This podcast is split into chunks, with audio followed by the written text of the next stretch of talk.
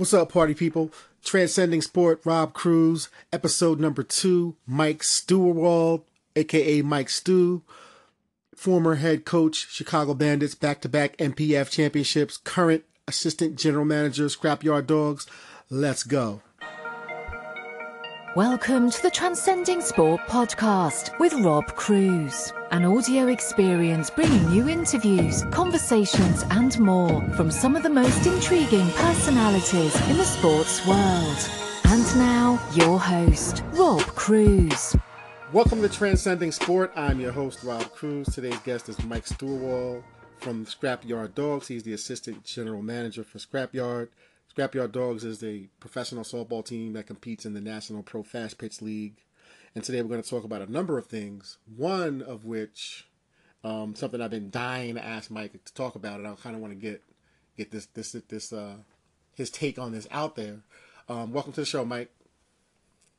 Hey, Rob. How are you? So, um, we know you're, you're, the, you're the assistant general manager for the Scrapyard Dogs, which is a relatively new franchise in professional soft, professional fast pitch softball. Tell us a little bit about the new gig and um, what it's like making the transition from Chicago to the Houston the Houston area. Okay, um, yeah, I, I've been here for eight weeks now. Um, in the Houston area, we're actually based in the Woodlands, um, about twenty minutes north of Houston. So the franchise is in our second season of playing here in um, the Houston area, and also our second season in the National Pro Fast Pitch League.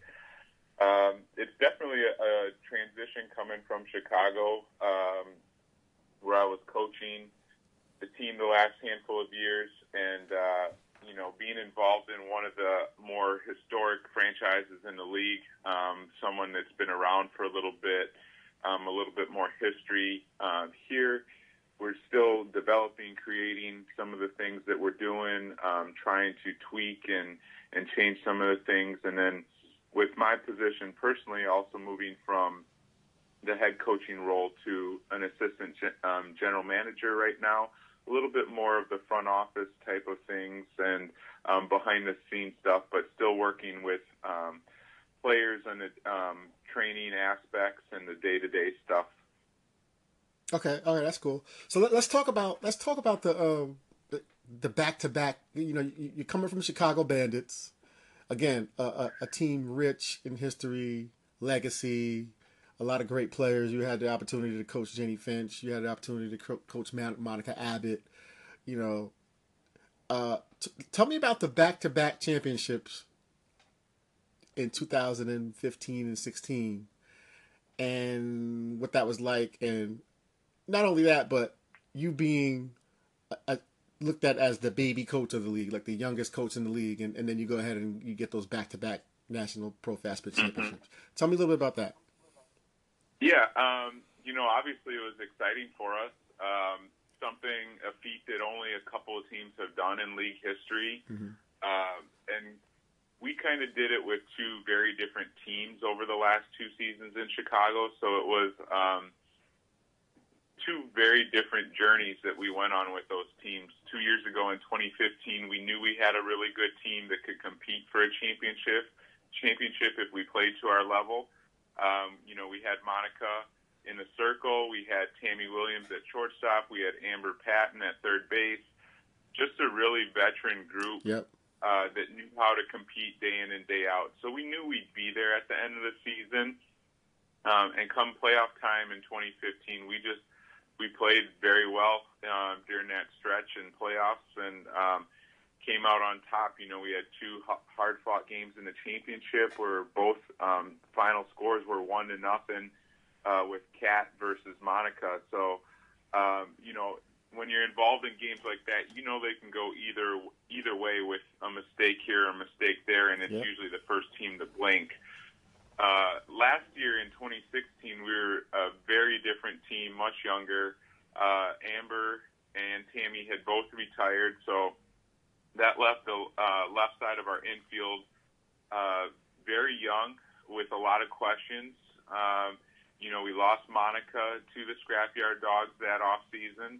Uh, so we went in with a, a kind of unproven pitching staff, even though we had some with experience on the staff. We had a lot of um, ladies in those roles that hadn't necessarily had the opportunity to prove themselves. Uh, and we struggled early on in the season. You know, we took a lot of uh, losses in June and had a lot of bumps in the road. Um, and the one thing we preached last year with that team is just to compete day in and day out. Um, you know, we always talked about our championship culture that we had, you know, from people like Jenny or Stacy May or Monica when yep. she was on the team, or even Tammy, and uh, just kind of the history and tradition of it. Um, but we truly...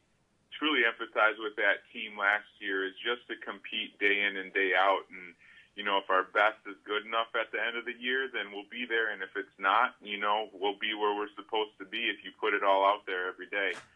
Um, and we got to uh, a playoff last year, and, you know, we had, you know, a great stretch. We were able to knock Monica off in two of, two of the three games in the opening round, um, and kind of pull off that upset um, that most people would consider an upset. You know, from the twenty-three players in our dugout and our coaching staff, we kind of knew we could do it and believed in it.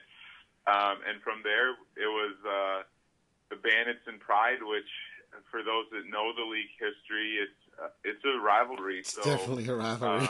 Um, yeah, yeah, big time. So you can throw the records out, whether it's, uh, you know, a, a weekday game in June or if it's Game three of the championship series in August. It's always the big game when you have those jerseys on and the and the rivalry that exists there. So um, you didn't really need to tell our, our players that, you know, we got to take it to another level um, against the Pride. They just kind of understood that and um, did a great job those three games of competing. You know, I told them probably the game I was most proud of from our aspect last season was game one of the championship. Mm-hmm. Um, just with how the uh, playoffs worked with rain and stuff like that, we ended up playing game three against um, Scrapyard Dogs on a Saturday afternoon and turning around thirty minutes later and having to play game one of the championship series against the Pride.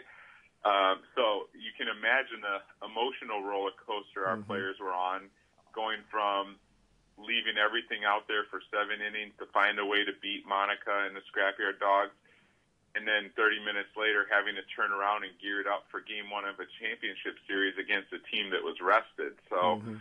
uh, we ended up losing game one three to one, but I told our group, I said, the way you competed for fourteen innings today, if you turn around and bring that back for game two for seven innings and then game three for seven innings, we're going to find a way to get this done. And uh, they did.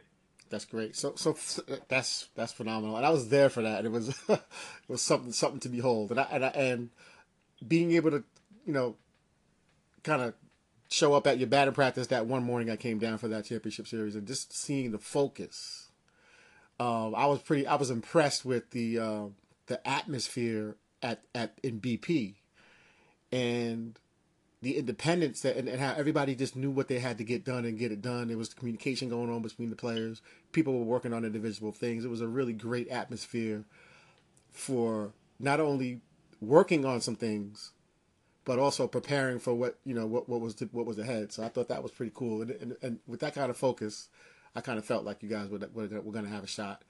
Um, but fast forward to, to, to Scrapyard now. So as an assistant G M in your role, and, and we know that the N P F, the National Pro Fast Pitch draft, is coming up very, very soon. Um, what are going to be some of the things you're going to be looking for in your prospects? Now, we know that just because you had really good stats in college doesn't mean you're going to be able to play in the N P F, because it's not about college stats per se. So, definitely. Stats aside, uh, um, what what do you what makes a good prospect? How do you identify someone who's who? Uh, I'm looking at this player's tools. I'm looking at this player's mental game. I'm looking at the program that she's coming from. What what, what are some of the things that you look at as a as a G M now to say, hey, this is somebody who we're going to take a look at as as a possibility to draft, because we feel like what she's doing is going to translate into success in playing in the best softball in the world? You know, it's um, it's still um, that system is still getting tweaked day in and day out. And I think if you talk to any scout, G M, front office person in any sport, whether it's Major League Baseball, N F L with football, you know, us and the N P F, and obviously we're not quite on the same scale yet, but um, what we look for, I think every team kind of goes into it a little bit different. Um, for me personally, in past experience, we were always big on the culture that we've built. Um, there's a lot of players from a talent standpoint or a statistical standpoint, as you said, that have ability. Um, for us, it was, can this player with that ability fit into what we're trying to create and grow here? Um, and I think that here at the Scrapyard now, part of my role is helping to establish that championship tradition here mm-hmm. and bring that in. Um, we were fortunate in the offseason to sign a couple of big bats or acquire um, Taylor Edwards and Brittany Cervantes in trade. Oh, yeah. Uh, we've had a couple of um, pieces that we filled. And so for us, looking at our roster is, what holes do we have right now from, you know, maybe a talent standpoint that we can bring in? Um, and then once we kind of key in on those players and some of the, um, you know, roster holes that we might have, whether it's speed or maybe a power bat from the left side or right side, or maybe one more arm in the circle, or maybe someone defensively, um, once we key in on that, what we try and do is uh, reach out to as many sources and, and you know, like a, someone applying for a job out of high school or college, uh, you know, we're going to do our our homework and do background checks and uh, with, hey, check with their college coach, you know, how is this person? Can they handle uh, being on their own as a professional? Which, you know, for us, that's a big thing. Uh, you get some players that come from programs that uh, the college level is, is very different from pro, where if a player's told how to tie their shoes, uh, which way to walk, you know, mm-hmm. we've had we've had players come into the pro league that are so structured um, twenty-four seven in their college program that they don't know how to handle um, the professional life uh, and some of the freedom that comes with it, you know.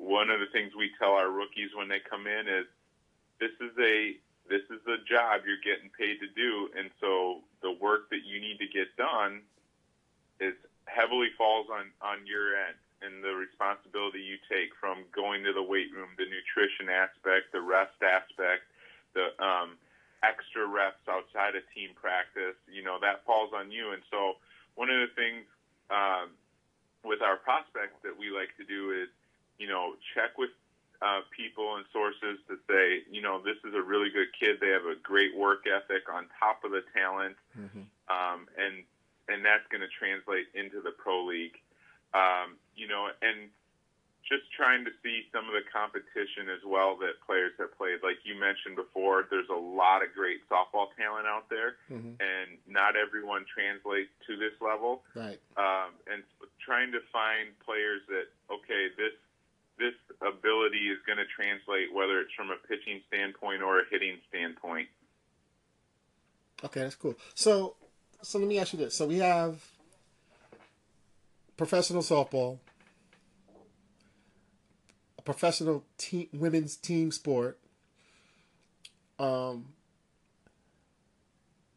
you were the only coach, and, and, and, and I think back when I coached also, in the M P F, they're, they're, the min- you're the minority being not being a college coach. Correct. Um, Correct. Because, because because most of the, the coaches that are coaching in the M P F are college coaches, and, and obviously there's a difference. But you you've been a college coach, so let's talk about the we talked about the differences. You just talked about the differences between being a college player and being a professional athlete, and how there's a definite mental transition in terms of like the. The freedom and, and, and the and whatnot, and the accountability is a little different. But at what are the differences coaching college players versus coaching college uh, professional players? What are the difference? What are the differences?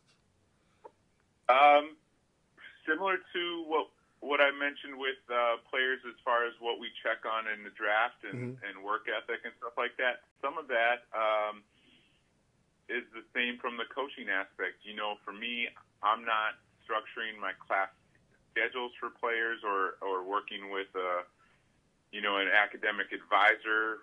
You know, my players aren't going to classes all day. Um, they're, you know, they have unlimited hours with me in the summertime with the Pro League. So if I need someone to be here at eight in the morning to, you know, come in and get extra reps in, they're going to come in at eight in the morning to get extra reps in. Um, I think a lot of the difference is you have players that come in at the college level that it's their first time away from home. Um, you know, so a little bit more of the responsibility and growing and maturity is happening during that time, um, where when we get them at twenty-one, twenty-two, twenty-three out of college or as a free agent, um, you know, most of them have been away from home for a, a time and are kind of a little bit more mature. Um, my job as a pro coach is to just give them that structure and manage and, um, give them the tools necessary to be successful. And then it falls on them on that day-to-day uh, responsibility to put in that work and get it done. Um, I think a little bit more on the college aspect, when I was coaching at that level, you know, you, you kind of become that parent to that um, player. Um, you know, mom and dad might be across the country. Um, and so if issues happen off the field, you're usually the first one there handling that, um, you know, those types of things, um, and kind of giving a little bit more guidance um, off the field as far as, you know, this is how we want to handle things. This is how we want to um, accept responsibility. This is our work ethic, stuff like that. So I think a lot of it is just a little bit more on the parent role and, and structuring mm-hmm. and um, structuring their day-to-day life, as opposed to in the pro league where they come in and, you know, if they want to be here, they're going to put in the time and effort to um, do the work and to find time to do the weight, to find time to run those sprints, um, take extra B P and stuff like that. Um, so I think it's a little bit more of a manager role, similar to Major League Baseball mm-hmm. when you're at the um, N P F level. Okay. So give me...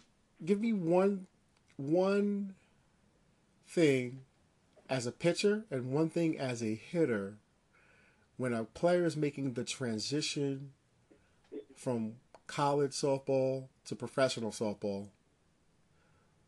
What's what's probably the biggest thing that, the biggest sign that, you know, in the first few weeks that you can say this this player is going to make it, or this player is probably going to need a little more time before they can actually get on the field on a consistent basis? And what are, what is that one thing that, I mean, obviously there's probably multiple things, but what's the one thing that if you got, you have to do this if you're going to transition from a good college pitcher to a good pro pitcher, and the same thing for a hitter? Mm-hmm. I think uh, from a pitching standpoint, the biggest thing I've seen with pitchers that have had success in the league is they hit spots. Um, and we've had some incredibly talented rookies come in and, um, they might get lit up pretty well in the league just mm-hmm. because you're facing a number three or four hitter, one through nine in the lineup, um, or a leadoff hitter, one through nine in the lineup. Mm-hmm. Um, so you can't miss spots. And I think that um, the pitchers that have stuck around the league and had success have learned to adapt and stick to their strengths, but use those strengths to be able to hit spots, um, to make adjustments, and to mix speeds. Um, the thing I would say from a hitting standpoint that I've had to help hitters the most with is to have them adjust, and, and from a coaching standpoint is to put them in roles to be successful. Um, you know, even with the best hitters in the world, most hitters have holes in their swings. And so from my aspect as a coach, trying to find the right situations to put them in, and I think that from a playing standpoint, that's been the hardest for a player to adjust to. They come into the league and they might be an All-American and they've never sat the bench. And one of the things I'll say to them is the first night I write a lineup, for the start of the season, it might be the first time in twenty-three years of playing that you've never seen your name not in the lineup. And so right. my job is my job as a coach is to put you in opportunities to be successful. Um, so if I know someone struggles with hitting a drop ball, you know, I want to make sure I'm not putting that hitter in that situation where they're facing all the drop ball pitchers that they're going to face in that series. Um, and so I think. So the matchup, you manage, you're managing the matchups. Matchups, exactly. Right, okay. And um, I think from a hitting and a pitching standpoint, that's the biggest thing um, is getting getting players to buy into you can be successful at this level, but you have to understand that we have to put you in matchups to be successful. Mm-hmm. Got it. Okay, so one last thing, and I know you got to go. I'm, I'm, I really appreciate you coming on the show.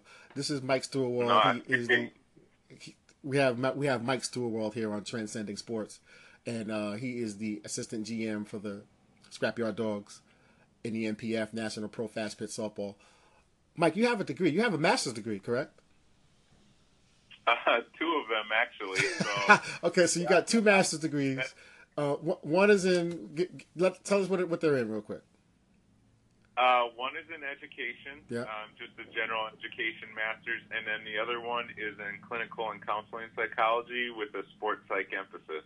Okay, now, here's my question.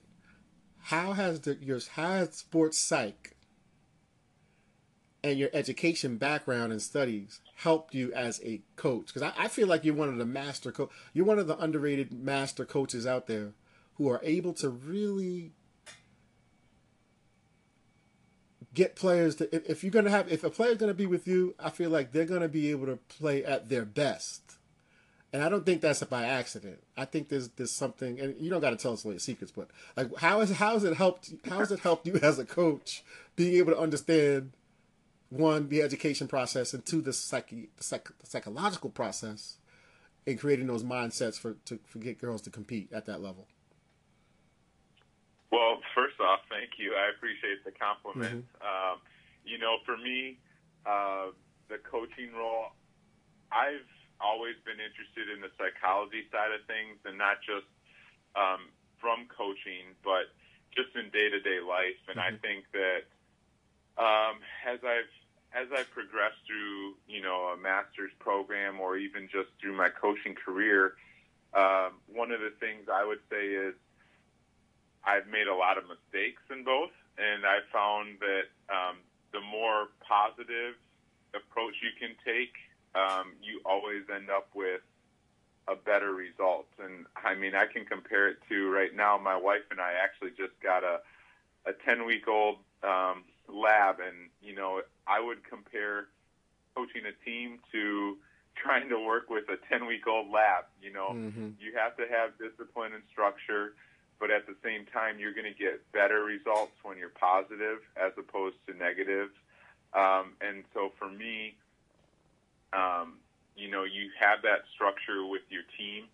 Um, you try and get to develop and, and know your players. And every coach says this, but not every coach does it. And for me, um, you know, there are there are little things that you can do as a coach that help develop a, a family atmosphere. Um, one of the things that, you know, players that came in with us with Chicago, I always made sure every morning when we had stretches, you know, and you have some of those players that aren't morning people, but every morning when we had stretches and, and we're getting warmed up, I would walk through that line and, and say good morning to every single person in line, um, you know, and try and ask them about how was their day. You know, what what's going on off the field? You know, maybe it's someone that's struggling on the field at that time, and just let them know there's other things um, outside of the game, um, wh- whether it's softball or any other sport. There's other things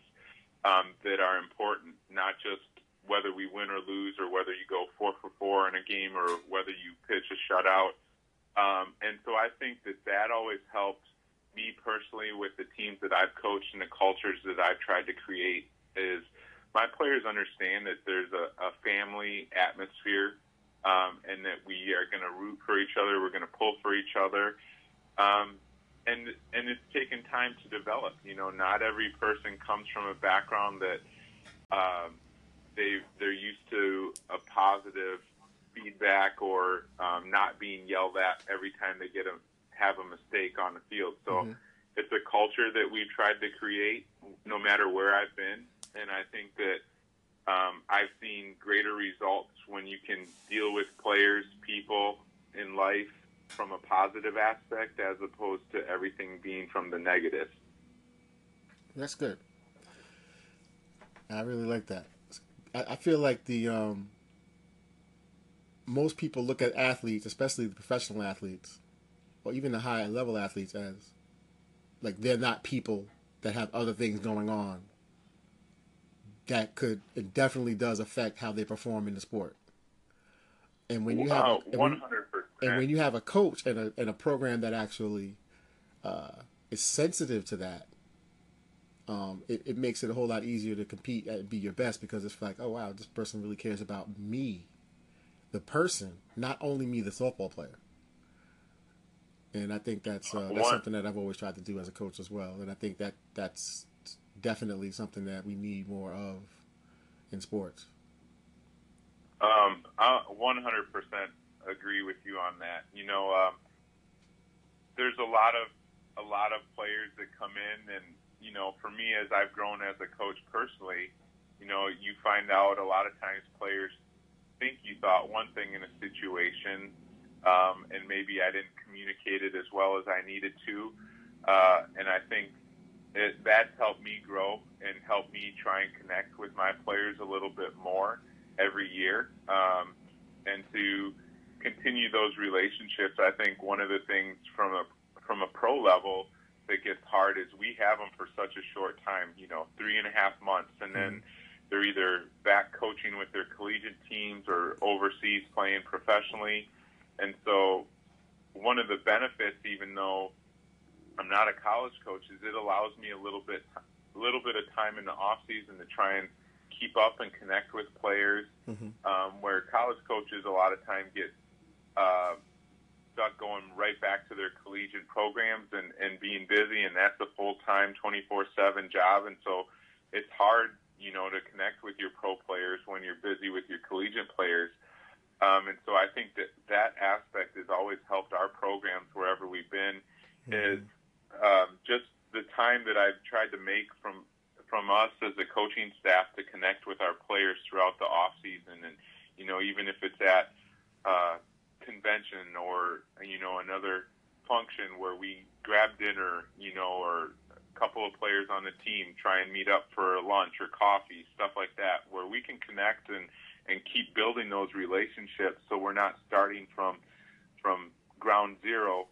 As we begin next season, we're picking up where we left off at the end of last season. And that, it's funny you said that, because that was that was my next question. Here's what I was going to ask you. How long have you coached at, at Chicago? So, I was in Chicago for six seasons. Okay, now, and, pause. Now, pause. And I've been to Pro League for seven seasons. Okay, now. This is my eighth season now. Okay, now.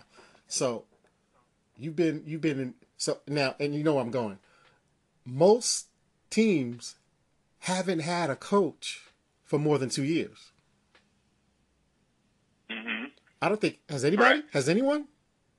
Um, there's maybe a few that have been uh, two years. Uh, I know um, not more than two years. I can't I can't think of any that's been a head coach for two more than two years, or in it. I can't think of a coach who's been in the organization for more than two years. Mm-hmm. Now, and, and that. Really, uh, I don't want to cut you off, but I, and maybe I'm answering your question. I really think that that's been a key to our success. That's what I know, um, and that's where I'm going. You, that's where I'm going. Well, you know, and part of it is um, I, I've been fortunate to coach at a high level for females and for males. You know, I coached collegiate baseball for three years, mm-hmm. um, but no matter what sport it is, I think – the big thing I've seen is on any coaching staff or any program, when you can have consistency, mm-hmm. um, it, it makes things so much easier on your players and you as a coach. Um, you know, for us in Chicago over the six seasons, part of our success was because we had players that established a tradition or established um, expectations from Jenny to Stacy um, to Laura Harms, you know, and other players. And then when the next set of players came in, they picked right up on those expectations and traditions. And so it's trickled down every year, and the players that continue to come back, you know, end up being coaches for me on the field where I don't need, even need to say something. Um, and, right. it, and it gets taken care of. And I think that that was a huge part of our success over the last couple of years is our vets knew that if I ever ended up dealing with it, then it was a serious issue, and that any minor issues were usually dealt with by the players themselves. Wow, wow. So, and, and I think that's that that I think that has a lot to do with, with just winning, because if you look at even if you look at uh, top, if you look at all the top fifteen, if you look at if you take the top fifteen softball programs in the country in, in college, you're looking at assistant coaches that have been there for fifteen years with that head coach, twenty years. ten, fifteen, twenty years. There's not a lot of turnover in staffs. Speaking of staffs, Scrapyard Dogs, man, that staff is stacked. Like the knowledge, oh, the yeah. hitting coaches. I mean, these girls. I'm, I'm gonna tell you right now, with that with that staff that you that they've put together at Scrapyard, Scrapyard. Excuse me, one second. We, you know, go ahead. We are very fortunate. You know, you, you did mention the, you know, if you do look at the top fifteen, twenty, even the top twenty-five, mm-hmm. um, even go to mid-majors, um, you t- take a look at any other sport. I bet you if you averaged um, the coaching staff and just the assistants that are there, there's probably, um, you know, and this is just a guess off the top of my head, but from any program that's been around, you know, there's five to ten years on average of the staff. There's not a lot of transition and turnover. Um, and I think part of that is good head coaches know that for them to have a successful program, they have to keep their assistants happy, and so they do that. Mm-hmm. Um, and then, in turn, those assistants understand what the head coach wants. And then that just becomes – you know, an extension of my voice. Uh, you know, anything that we've done. You know, the last couple of years I was fortunate to have um, Roman Four, who's at Arizona State right now, as an assistant. And so the longer that Roman and I worked together, he knew, uh, mm-hmm. you know, and it went from early on in our relationship to he might text me and ask me, what do you want in this situation, to the last, you know, last season I didn't have to I didn't get a text from him. He knew what we wanted in that situation, and That's it right. just became an extension of my voice, and then it trickles down to the leaders. But, um, you know, I definitely think that the consistency aspect is huge, just because uh, when it comes to on the field and off the field, um, players know what the expectations are and, right. and what the discipline needs to be. Um, and so I think that you know, you can look at any sport, and the most successful programs have that consistency, whether it's a staff that moves in. You know, you look at Auburn, their staff came over from Arizona State. They've had a lot of success there. Or, you know, Coach Walton at Florida, he's had most of his staff intact yep. um, for several years. Or you look at, you know, oh, Oregon now, um, you know, all of them. All of them, and yeah. then, you know, for us – for us at Scrapyard, we've been very fortunate to put together a great staff this year. Um, and I think the the fun thing for us is they're all coming from incredibly successful uh, backgrounds, and all are looked at as great teachers of the game.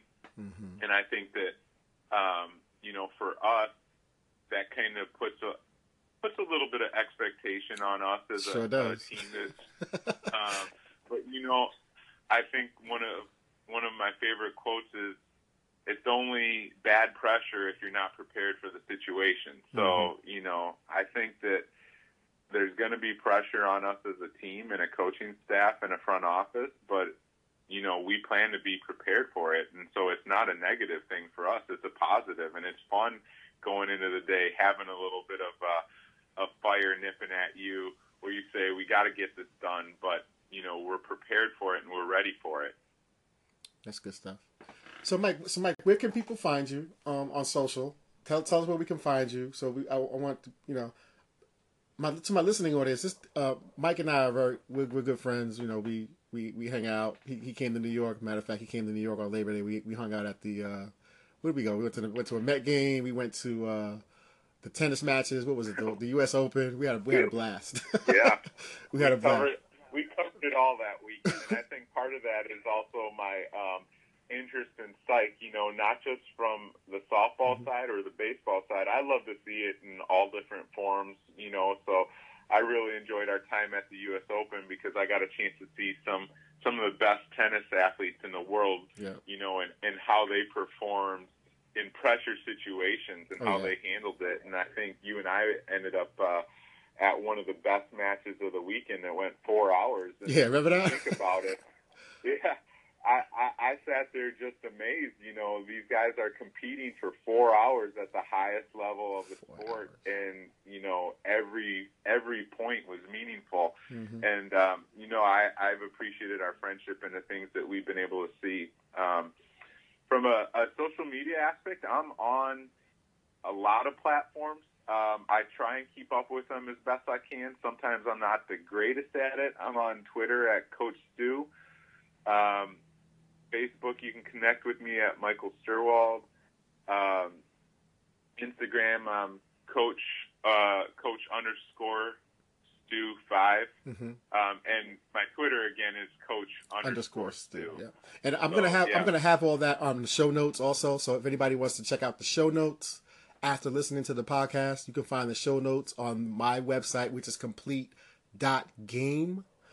And you'll find all the show notes, and you'll be able to listen to the show, share the show, and find and you'll and I'll have all Mike's information, so you guys can reach out, send him, a, drop him a little like, or give him a little follow on any of the social media. Mike, it's been great having you on, and I've, I've we got to get you back on again, obviously, because I want to. There's so much more that we got to talk about that we couldn't even get to, just in terms of like sure. hitting and drills and and and, that, and psychology and mental game, and just, there's so many different parts of the game that that, that that we can talk about forever, it seems. And my audience, my listening audience, is a very educated audience, a very passionate audience, and an audience that's always looking for an edge or seeking knowledge or wanting to hear from the best. And I really appreciate you coming on the show. Yes, sir. I appreciate it.